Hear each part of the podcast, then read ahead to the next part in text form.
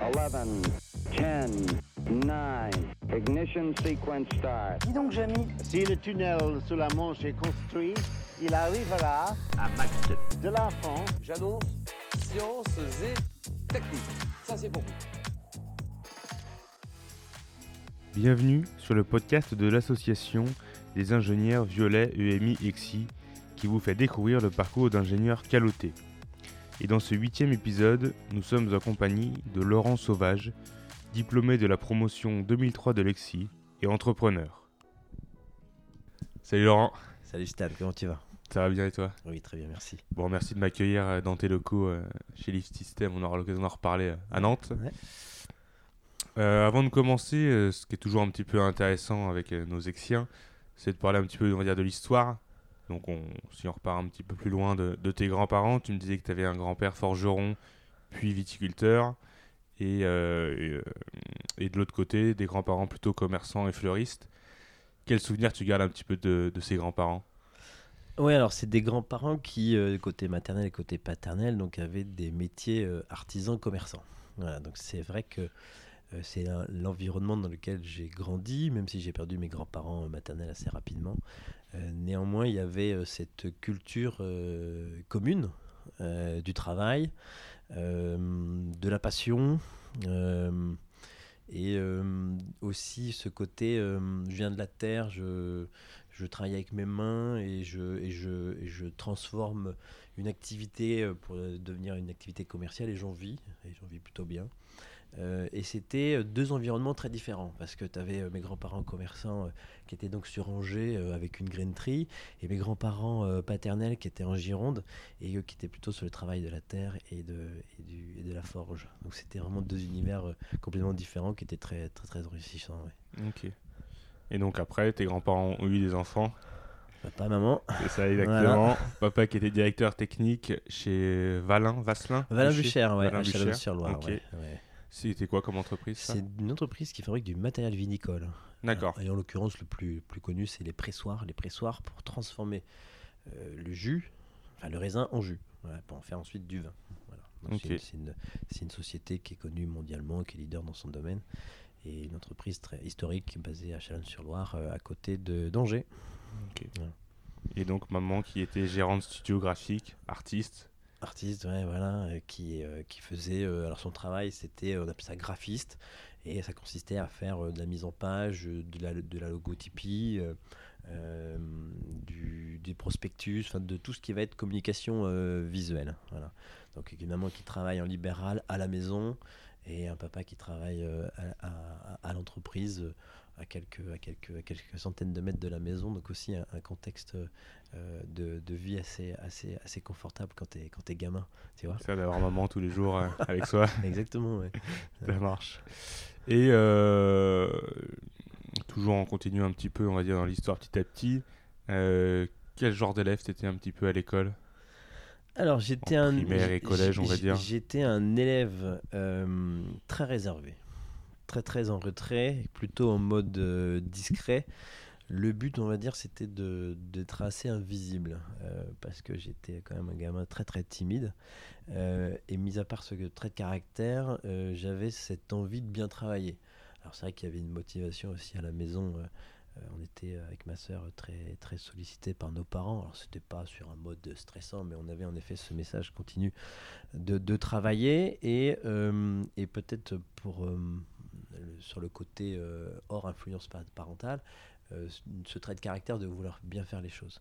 Mais entre la volonté et la réalisation, il y avait un grand écart. C'est-à-dire que du coup, je suis resté un élève très très longtemps, très moyen.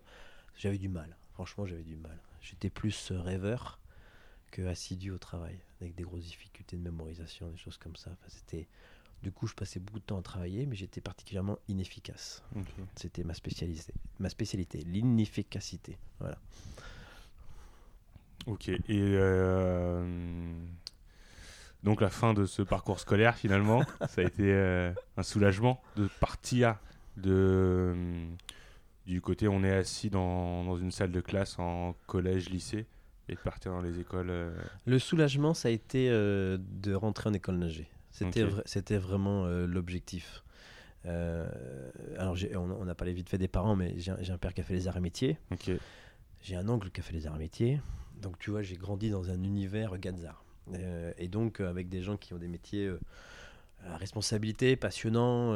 Et du coup, j'ai grandi dans cet environnement-là. Et c'est vrai qu'on a été très rapidement influencés, ma sœur et moi, sur un schéma faire des études. Et des études plutôt bac plus 5. Et ça a été un objectif assez rapidement. Assez rapidement, j'ai su ce que je voulais faire dans la vie. Quand on me demandait le métier que je voulais faire plus tard en école primaire, je répondais architecte, designer ou ingénieur. Tu vois, j'avais déjà ciblé le métier et je m'étais dit on va aller chercher l'ingénieur parce que ça me paraissait être le plus difficile au niveau des études. Et je me disais après, je pourrais rebondir sur du design ou de l'architecture. C'était un petit peu la stratégie. Et mon père me disait cravache. Une fois que tu seras rentré en école, c'est bon, tu pourras relâcher la pression. Et du coup, c'est ce que j'ai fait. Bon, ça n'a pas été facile, tu vois, j'ai redoublé ma première S, par exemple. Ça a été difficile de rentrer en classe préparatoire. En classe prépa, j'ai fait que maths sup. Après, j'ai pas réussi à rentrer en maths p, donc j'ai fait un DUT génie mécanique et productique. Et puis au final, j'ai réussi à rentrer en école d'ingénieur. Et là, ça a été vraiment le soulagement. C'est-à-dire que ouais, j'ai posé mes valises. Et c'est pas que j'avais plus envie de bosser ou plus rien à foutre, c'est que je me suis dit maintenant, j'ai fait ma dose et on va faire le minimum syndical pour avoir le diplôme. Okay. Et le fait que ça soit pas forcément les arts et métiers, comme ce qui t'avait un peu fait rêver quand tu étais un peu plus jeune, ou du moins l'image de tes parents et de tes Exactement. Oncles, par exemple. Alors ça, c'était la petite déception à un moment donné, tu sais, c'est à l'époque de la classe prépa. Ok. Et à un moment donné, tu comprends que tu ne vas pas y arriver. Parce que clairement, tu te compares aux autres, tu vois que tu n'as pas le niveau. Et du coup, les Gazzards, un rêve métier, c'est un rêve qui commence à s'envoler un petit peu. Et tu comprends qu'il va falloir s'intéresser à d'autres écoles. Voilà. Et après, on découvre l'EIGSI un petit peu par hasard. Et, mais sans regret, mais sans aucun regret. J'ai passé une vie étudiante extraordinaire. Et pour rien au monde, je changerai d'école. Et du coup, tu es arrivé en troisième année. Ouais, je suis arrivé en troisième année, ouais. Parce qu'on n'en a pas parlé, mais tu es de la promo 2003. Et du coup, j'ai passé finalement que 3 ans à l'école. Et encore 3 ans, parce qu'il y a un stage de 6 mois, donc finalement 2 ans et demi. Et j'aurais voulu faire plus.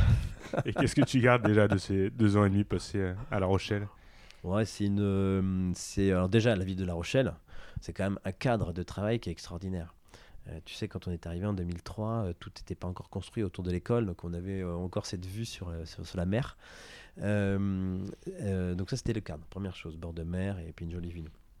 Deuxième chose, c'était l'ambiance avec les copains, les soirées, mais aussi les études à l'école, l'ambiance dans l'école avec les professeurs. Il y avait tu rentrais dans une dimension différente. Tu n'étais plus l'étudiant lambda dans un lycée ou à la fac, t'es dans une école où il y a un travail qui se construit avec le corps professoral, les enseignants. Enfin, il y avait quelque chose de plus concret que je trouvais très intéressant. Et puis surtout, cette communion avec des personnes qui ont eu le même objectif que toi, qui l'ont atteint et qui vont dans la même direction. Et ça, j'aime bien ce côté un peu corporatiste où finalement, certes, c'est sécurisant d'être avec tes proches, mais d'être dans un phénomène de groupe comme ça, avec des gens qui te ressemblent, c'est quand même vraiment chouette. C'est pas forcément quelque chose que tu retrouvais dans la prépa. Il y avait vraiment une ambiance différente. Si, prépa, c'est top. Prépa, c'est top aussi. Ouais, prépa, j'ai vécu une année. Alors, ça durait qu'1 an, ouais. Mais ça a été extraordinaire. Pour les mêmes raisons, c'est que t'es dans un bateau où tout le monde vit la même chose. Il y a une intensité quand même en classe prépa. Et en plus, j'étais à l'internat. Donc, du coup, tu vois, tes potes, tu les quittes le samedi midi, après le DS de 4 heures, et tu les retrouves le dimanche soir. Donc, finalement, c'est vraiment ta famille, quoi. Ça a été très intense et la prépa, j'ai beaucoup aimé, ouais. Ouais, okay. Ouais. Clairement, c'est marrant parce qu'en termes de relations amicales, j'ai perdu tous les contacts avec les gens du lycée ou du collège. Et par contre, prépa et école d'ingé, c'est les potes d'aujourd'hui, quoi. Ouais, parce qu'on en reparlera peut-être un petit peu après, mais tu restes investi dans l'asso avec des petits after-work et vous êtes surtout pas mal de la promo à chaque fois à vous retrouver. C'est quelque chose qui te tient à cœur, ça ? Là, clairement, tu vois, c'est l'héritage de mon père à Rémétier.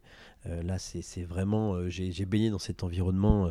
On connaît tous la réputation des arts et métiers. Et je trouve que c'est une force, le réseau d'une école. Et parce que j'ai profité d'une école et qu'elle m'a apporté beaucoup, je trouve que c'est intéressant aussi d'aider à prolonger ce moment qu'on a vécu tous ensemble, pour aussi nourrir la reconnaissance de l'école, parce que ça va dans le bon sens. C'est-à-dire que tu valorises ton diplôme parce que l'école, elle a une corporation, elle a un réseau. C'est ce qui fera que l'EIGSI deviendra une grande école, est une grande école et deviendra une grande école. Et c'est quelque chose que tu as tout de suite voulu, on va dire, nourrir à la sortie de l'EIGSI? Ou pas forcément, c'est vraiment, après on en reparlera, mais quand tu as monté ta boîte, se forcer un petit peu à aller voir le réseau, etc. Ouais, après je suis toujours resté un peu passif, et après là on peut pas dire que mes actions elles sont, je veux dire je suis pas, si c'est pour organiser 3 afterwork, c'est pas non plus inaccessible, mais c'est ma petite pierre à l'édifice, en disant voilà, je suis dans le truc, j'y contribue à ma manière. Et oui, j'ai toujours été à l'écoute du réseau. J'ai participé plus ou moins, mais ouais, l'école, c'est un endroit où j'aime y retourner, et ça le restera, ouais, ça c'est clair. Ouais. Et si on repart à l'école, on repart en 5e année, ton stage de fin d'études qui s'est pas forcément passé comme tu l'espérais, si je me trompe pas. Ah ouais, là c'était le début en fait d'une grande aventure que je pouvais pas soupçonner. On en reparlera peut-être après, ouais. Qui était le début de ma carrière professionnelle. Mais en effet, j'ai vécu un licenciement économique pendant mon stage. Et du coup, je me suis fait virer. Enfin, ça a été la version de mes maîtres de stage par rapport à l'école. Mais moi, je ne l'avais pas vécu comme ça. Et là, j'ai commencé à comprendre la grande injustice du milieu professionnel. Bon, sauf que du coup, au bout de 3 mois, j'ai dû me recaler sur un autre stage. Et donc, il y a eu un décalage qui s'est fait par rapport au reste de la promo. Voilà, c'était la première aventure un petit peu compliquée. Ouais. Parce que commencer la vie professionnelle de cette manière, ouais, c'était pas génial. Pas forcément comme ça qu'on gagne en confiance. Non, pas du tout. Et après, comment ça s'est suivi les prochaines années, du coup? Les prochaines années, ce qui est assez dingue, c'est que ça, je ne saurais jamais l'expliquer. Peut-être que j'écris un livre, un de ces 4, ou que je prenne le temps de le faire. C'est que si on doit résumer, on ne va pas tout raconter parce que c'est très long, mais en 7 ans d'expérience après être sorti de l'école, j'ai fait 5 entreprises, 2 ans de chômage cumulé, et ma plus longue expérience, c'est 18 mois. C'est une catastrophe. D'accord. Donc quand je dis change 5 fois d'entreprise, c'est pas moi, Laurent Sauvage, qui dit je vais changer d'entreprise, c'est qu'on me force à changer d'entreprise, tu vois. Donc et les scénarios sont différents à chaque fois. Donc c'est vrai que tu, au bout de 7 ans d'expérience, tu sais, tu te compares toujours un petit peu aux autres, quoi. Et tu te dis bah merde, moi j'en suis toujours à 0, quoi. Donc ouais, c'est un parcours assez ouais, je pense que c'est assez chaotique quand même. C'est plutôt chaotique quand même. Et mine de rien, comment est-ce qu'on fait pour garder le moral, la confiance, ouais, et tu l'as pas, l'envie de rebondir? Tu l'as pas, hein. Tu l'as pas, clairement tu l'as pas. Tu l'as pu. Alors tu l'as un petit peu parce qu'il y a eu quelques petites victoires dans entre guillemets ces échecs. C'est que à la fin, je partais avec de l'argent. Et ma dernière victoire, c'est qu'elle est de la 5e boîte, en l'occurrence, où je me suis fait licencier. Avec 18 mois d'expérience, je suis parti avec 6 mois de salaire. Donc t'apprends à te battre, t'apprends à te dire, t'apprends à pas te laisser faire. Mais bon, mais après, quand il y a une entreprise qui est prête à lâcher 6 mois de salaire, un jeune ingénieur qui a fait 18 mois d'ancienneté, tu te dis, a priori, je suis pas fautif à 100%, tu vois. Il y a d'autres choses qui te dépassent. Et en effet, tu comprends après. C'est une fois que le temps est passé que tu comprends que l'histoire de la société fait que il y a des services entiers qui ont été supprimés parce qu'il y a des boîtes qui ont été rachetées par des grands groupes, et du coup, il y a des choses qui se passent au-dessus qui te dépassent complètement. Mais sur le terrain, c'est Bibi qui ont subi les conséquences, et en premier. Du coup, quand tu es le premier, tu sais pas ce qui va se passer après, tu vois. Donc voilà, t'apprends. Et puis du coup, il y a un moment donné, t'as plus peur de rien en fait. T'as plus peur de rien, parce qu'il t'est tout arrivé au niveau négatif. Par contre, tu te dis comment je vais faire pour me défendre, parce que tu commences à, évidemment, tu reprends le chemin des entretiens. Et là, les types, quand ils voient ton CV, ils disent « c'est une catastrophe, un mec instable à un point, on va pas embaucher quelqu'un qui, au bout de 6 mois, soit il va se barrer ou soit il fait pas l'affaire parce que personne l'a gardé, tu vois. » Donc là, tu commences à trafiquer ton CV, hein. Ouais, clairement, il y a des expériences que j'ai effacées. Enfin, tu trafiques, c'est pas que tu trafiques, c'est que tu donnes pas certaines infos, tu vois. Tu dis quand ton job commence, tu donnes la date, mais tu ne dis pas quand ça finit, tu vois. Donc tu commences à présenter ton CV pour essayer de gommer certains traits de ton CV qui sont évidemment des points négatifs. Et puis arrive en plus à ce moment-là la crise des subprimes. Ça, je cumule tout, quoi. En 2008, t'es au chômage, je viens d'être licencié avec une belle prime, on en parlait tout à l'heure. Et je me dis, bon, c'est bon, j'ai entre guillemets du temps pour trouver un taf qui va me plaire. Et là, la crise en septembre arrive, fin des haricots, plus d'entretien, plus rien. Les quelques échanges que j'avais commencé à créer avec des entreprises qui voulaient recruter s'arrêtent du jour au lendemain. Et là, je suis rentré dans un schéma de chômage qui a duré 10 mois, quoi. Donc, okay. Là, c'était dur, hein. Ouais, là, clairement, le moral, il y en a plus beaucoup. Et puis, je pense que c'est ta question d'après. C'est comment j'ai rebondi, du coup. Exactement. Bah, c'est une opportunité. Voilà, une opportunité passe. Et par définition, l'opportunité, on a tous dans la vie. Elle passe, tu la saisis ou tu la laisses passer. Je l'ai saisie. Alors j'ai saisi parce que l'avantage c'est que j'étais prêt aussi pour la saisir, hein. C'est ça aussi l'opportunité, saisir une opportunité c'est pas toujours forcément facile, il faut être prêt ou conditionné pour la saisir, et là en l'occurrence j'étais prêt parce que j'étais disponible, j'étais prêt parce que j'avais plus peur de rien, parce qu'il m'était tout arrivé dans le négatif et que je pouvais pas descendre plus bas, c'est l'avantage, donc l'aventure de l'entrepreneuriat. Et comment cette opportunité d'entrepreneuriat s'est présentée à toi ? Est-ce que tu as vu, je sais pas moi, une pub passer sur l'entrepreneuriat, quelque chose sur ton métier d'aujourd'hui, où tu t'es dit bah, finalement, si ça marche pas dans les entreprises, bah, je vais créer la mienne ?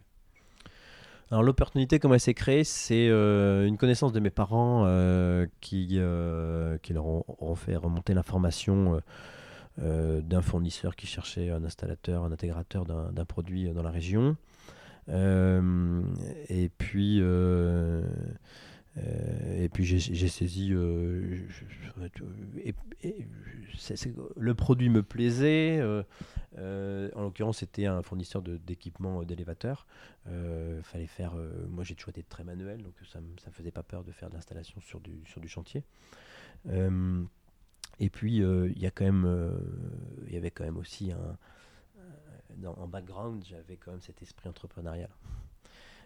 Ça, faut quand même le dire aussi, c'est que ça a toujours été un rêve de travailler pour moi, d'avoir cette forme de liberté. Mais je le criais pas sur les toits parce que quand t'as pas forcément d'idée ou si t'as une idée qui est très farfelue, entre avoir l'idée et la mettre et la concrétiser, c'était quand même compliqué. Donc, c'était un petit rêve secret que je gardais en moi qui était un jour, je travaillerai à mon compte, tu vois. Et donc, j'étais déjà préparé, en fait à cette aventure.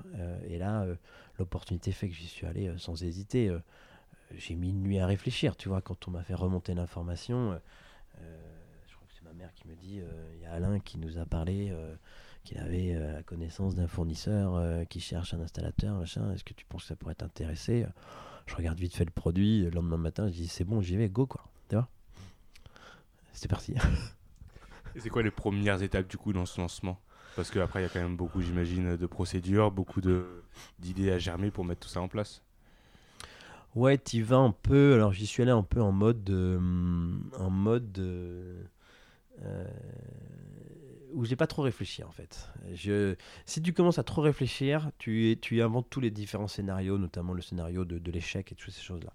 C'est plutôt l'inverse. Je suis parti dans l'état d'esprit que ça allait marcher, que j'allais de toute manière m'en sortir.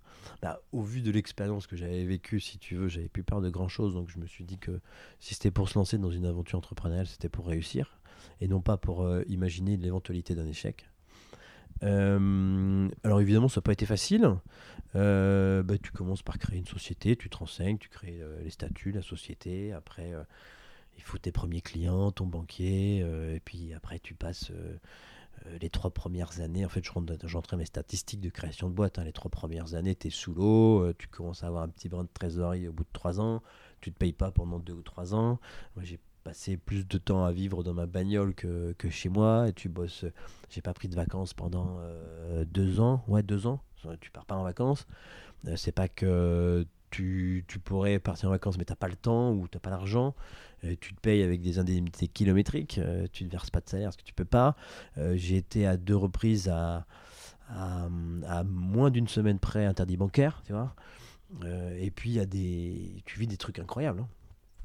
Et le paradoxe, c'est que j'ai jamais été autant heureux, autant. Je dormais comme un loir. Tu vois, autant avant, je dormais pas très bien. Et depuis, j'ai créé ma boîte. Je me couche le soir, je suis tellement crevé que je dors super bien. Enfin, je suis rentré. En fait, il y a eu une forme de cohérence, si tu veux. J'ai découvert pourquoi j'étais fait.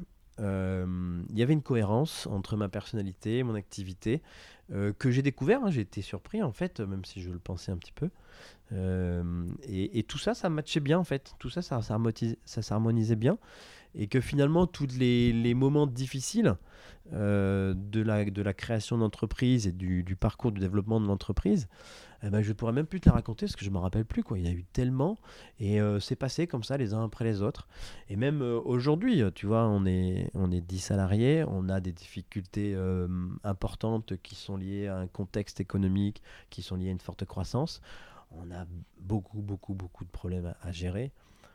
Je les traite d'une certaine manière qui peut-être je l'aurais traité d'une autre manière si j'avais pas eu cette expérience-là, quoi. Et donc aujourd'hui on est en 2023, ton entreprise tu l'as créée en... Alors je l'ai créée en 2010 et j'ai réellement commencé l'activité en 2011-2012, tu vois. Donc aujourd'hui tu as plus d'une dizaine d'années d'expérience. Ouais, c'est ça, ouais, tout petit peu plus de 10 ans, ouais, 11 ans on va dire. Ouais. Ouais. Tu as des grosses étapes qui ont été franchies sur ces... Ouais, les grosses étapes à chaque fois c'est doubler l'effectif. Là, c'est de passer de 2 à 4. De 4 à 8, alors 4 à 8 et là c'est pas doublé, on passe de 8 à 10, tu vois, enfin, c'est le plus 2 à chaque fois, et à chaque fois c'est des étapes qui sont difficiles, ouais, parce que faut associer le travail à ta capacité de produire, et avec tous les paramètres qui sont la fréquence des commandes, les plannings, toutes ces choses-là. Donc ça, c'était très, très, très difficile. Le personnel aussi. Donc il y a toujours des étapes, ouais. Ouais. Tu avances en fait la progression, elle n'est pas linéaire malheureusement. Ouais. C'est des marches, quoi. Et chaque passage de marche, il est un peu brut, il est un peu difficile. Il y a toujours de la casse. Et puis une fois que tu as passé ta marche, hop, tu vas redécouvrir une espèce de plénitude. Qui est agréable, mais il faut se préparer à la prochaine marche, quoi. Okay. Et donc aujourd'hui, vous êtes une dizaine. Ouais. Quel type de salarié tu as avec toi ? Alors, on a 4 techniciens installateurs qui installent le matériel. On vient de recruter donc notre directeur technique. On a un chargé d'affaires. Une personne qui va s'occuper de tout ce qui est comptabilité et gestion, et une personne qui s'occupe du commercial. D'accord, un petit peu plusieurs types de profils. 5 techniciens, je dis 4, 5 techniciens, excuse-moi. Okay. 5, sinon ça fait pas le compte. Et puis moi, voilà. Et d'ailleurs, on n'a pas parlé concrètement, mais qu'est-ce que tu fais aujourd'hui concrètement dans ton entreprise et comment s'appelle ton entreprise ? Ah ouais, alors l'entreprise s'appelle Lift Système. Alors on étudie, on installe et on maintient des équipements permanents sur mesure de transport vertical, des charges et des personnes. C'est une belle définition. C'est ça. Alors, en résumé, ce sont des ascenseurs ou des montes charges. Voilà. Alors, les applications, elles sont diverses et variées. Tu vas avoir le champ de tout ce qui est accessibilité pour la mise aux normes des établissements recevant du public, par exemple. Tu vas avoir la partie privative avec les ascenseurs privatifs ou d'autres équipements un peu hors normes comme les montes voitures, et puis tu vas avoir après toute la partie tertiaire ou industrie avec des montes charges pures et dures. Donc l'application en fait c'est toujours d'avoir un équipement adapté sur mesure pour faire du transfert vertical, et du coup on a une très grande diversité de clientèle. une très grande diversité de projets, de destinations, parce qu'en fait on est sur une optimisation de surface dans un bâtiment. Donc le bâtiment il est fait pour travailler, pour se loger, pour exercer une activité. Nos équipements vont dans ce sens-là pour déplacer des personnes, confort, accessibilité, ou pour déplacer des charges dans le cadre d'un process ou dans le cadre d'une optimisation de surface. Hein, voilà. Okay. Et tu disais qu'il y avait une grande diversité de clients. Vous êtes focalisé surtout sur la France, ou ça t'arrive d'aller justement un peu à l'international ? Alors ouais, on est vraiment en France. L'activité elle est française parce qu'en fait, si tu veux, dans les autres pays, tu as des entreprises qui savent faire comme nous, tu vois. Alors après en France, on est basé à Nantes, donc on travaille principalement à Nantes évidemment, et puis dans la région autour.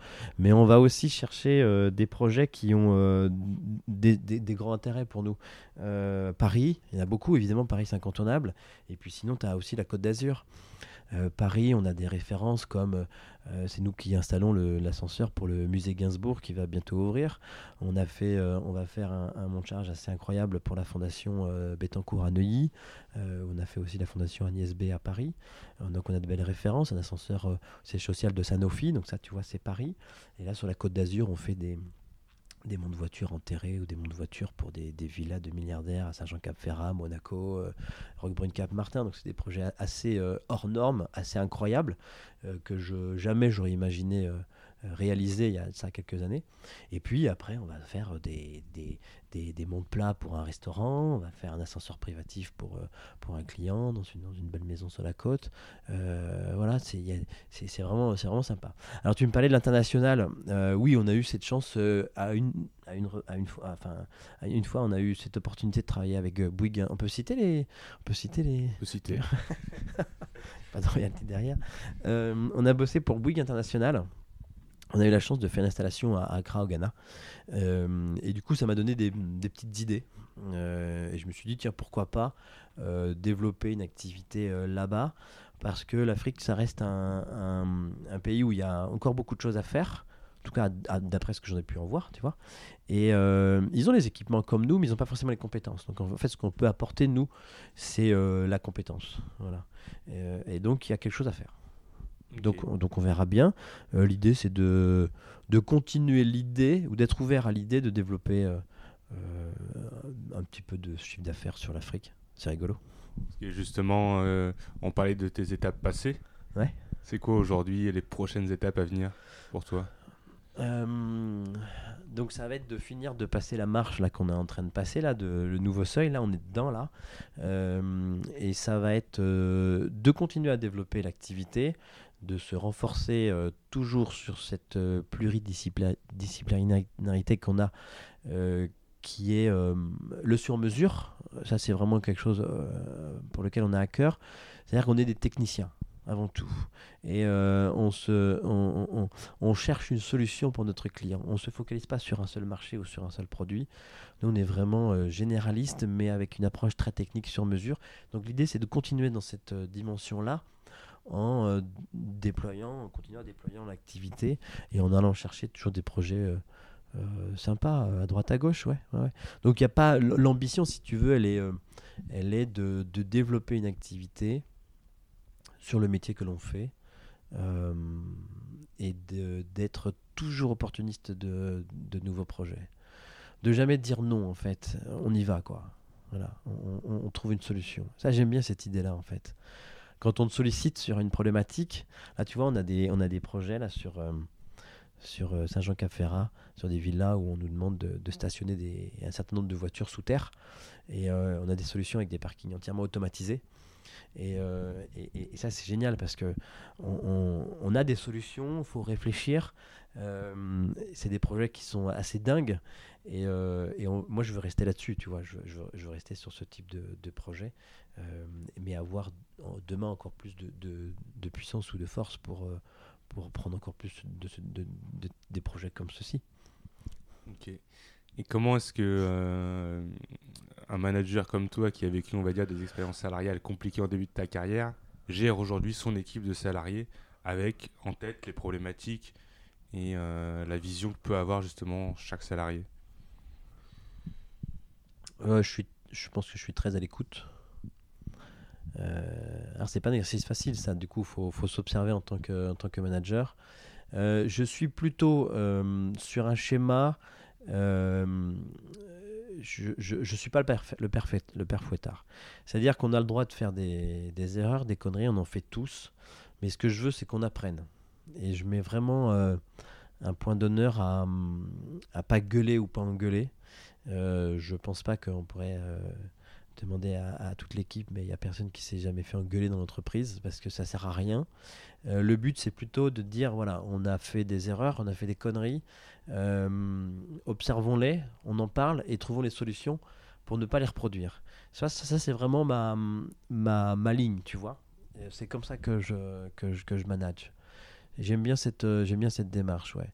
Donc on encourage, et on encourage la transparence, parce que la transparence, on ne va pas la sanctionner s'il y a des erreurs, et on va l'utiliser pour comme source d'amélioration en fait, voilà. L'amélioration continue, la qualité, c'est des mots que je répète souvent dans l'entreprise, voilà.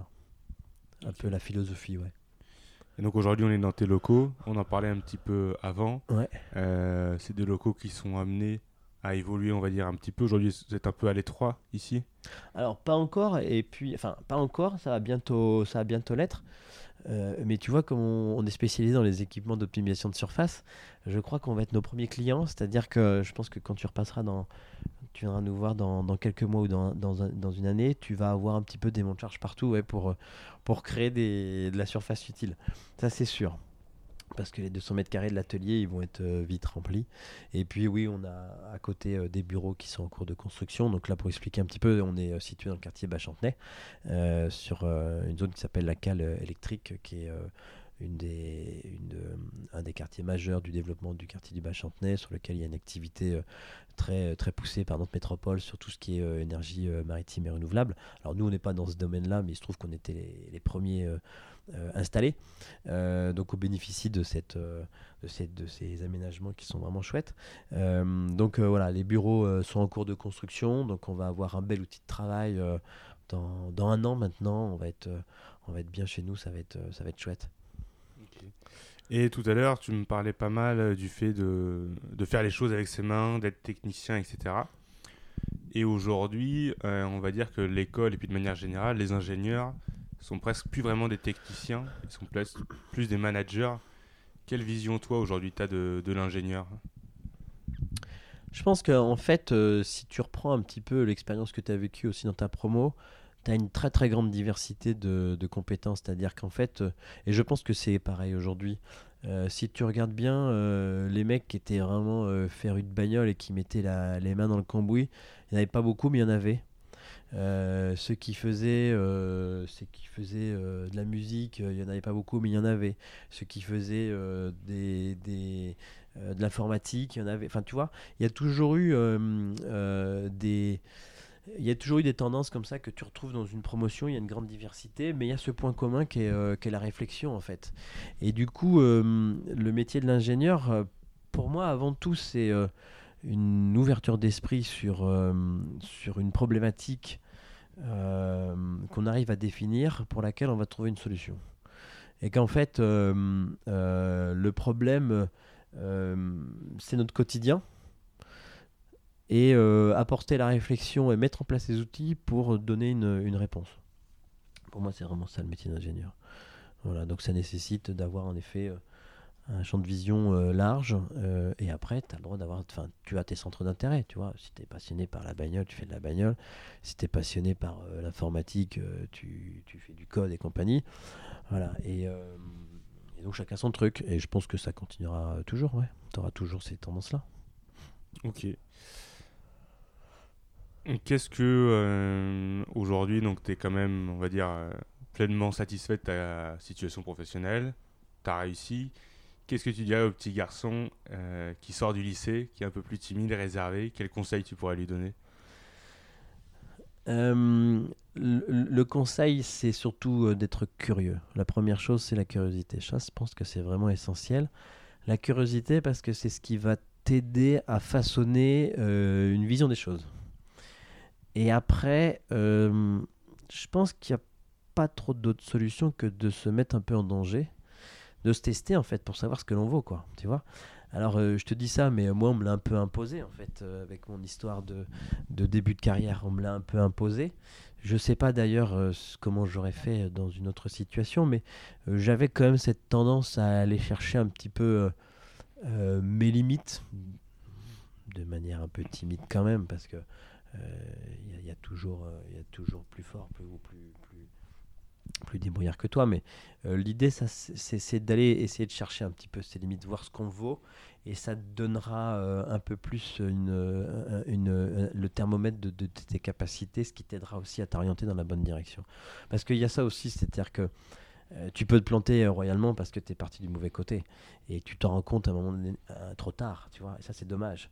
Et si tu arrives à comprendre le plus tôt possible pourquoi tu es fait, parce qu'on a tous nos qualités, et si on arrive à les identifier assez rapidement, bah, c'est plutôt chouette, parce que du coup après ça va être tu vas très vite comprendre que tu es dans la bonne direction, et après tu te poseras pas de question de ta place, quoi. Tu vois, donc voilà, curiosité et aller chercher un petit peu les limites. Ok, ça marche, merci Laurent. Dernier sujet, on va parler un petit peu du réseau, on en a parlé un petit peu tout à l'heure. De manière générale, tu dirais que ça sert à quoi, toi, un réseau d'anciens élèves ? Alors le réseau, bah déjà c'est la camaraderie, déjà c'est un moyen de retrouver des personnes qui ont vécu les mêmes choses que toi, et intergénérationnel, parce que même si les profs sont plus les mêmes à une certaine époque, néanmoins le bâtiment est le même, et il y a ce point commun qui est cette école, qui fait que toi, ça qui est chouette, c'est que même si on se connaît pas, on se tutoie tout de suite, et on a toujours des histoires à raconter. Donc déjà c'est ce côté de retrouver des gens qui ont vécu la même chose que toi, et c'est toujours un moment de plaisir. Ça c'est vraiment la première chose. Deuxième chose, c'est le réseau, tout simplement. Le réseau c'est pour trouver du travail, c'est pour faire du business, c'est pour de l'aide, c'est pour avoir des tuyaux sur c'est pour aussi, quand on parle de réseau, c'est aussi la veille, toi, de la veille, tout simplement, parce que tu connais un pote qui se lance dans un truc, ah oui tiens, je connaissais pas, il va t'en parler, ah ouais c'est pas mal, ça te donne des idées, t'apprends aussi des choses, donc il y a aussi cette veille, on parlait de curiosité tout à l'heure, ben ça aide aussi, hein, tu vois, j'ai pas d'exemple concret qui vienne à l'esprit, mais je me rappelle m'être agréablement surpris d'échanges avec des camarades d'école sur des activités pour lesquelles j'avais aucune connaissance, et t'as un témoignage en plus qui est fondé, tu vois, par rapport à une info que tu prends dans le média qui est forcément déformée ou engagée. Là t'as un témoignage direct à qui tu peux parler, donc c'est super intéressant. Donc la veille, le réseau, la camaraderie, et puis derrière on peut pousser sur développer la renommée de ton école, donc du coup la valorisation de ton diplôme, et du coup ta valeur sur le marché. tout simplement. Oh, ça marche, merci beaucoup Laurent. Ouais. Est-ce que tu veux ajouter un mot ? On pourrait rajouter plein de choses, hein. On prend rendez-vous pour l'année prochaine. Merci à toi Stanislas, en tout cas c'était vraiment, vraiment sympa. Merci Laurent, et puis rendez-vous au prochain Afterwork. Exactement, Nantais. À très bientôt, ouais. Ça marche, merci Laurent. Salut Stan, merci. Bravo, vous avez écouté cet épisode de Caloté jusqu'au bout. On se retrouve bientôt pour le prochain. Et si cet épisode vous a plu, partagez-le avec vos camarades de promo et n'hésitez pas à nous laisser un commentaire. Pensez à suivre le compte eva-eigsi-violet-alumni sur nos différents réseaux sociaux. Vous pouvez aussi retrouver en exclusivité nos offres d'emploi, de stage et échanger avec les membres du réseau sur notre plateforme EVA. Tous les liens sont accessibles dans la description du podcast. Salut!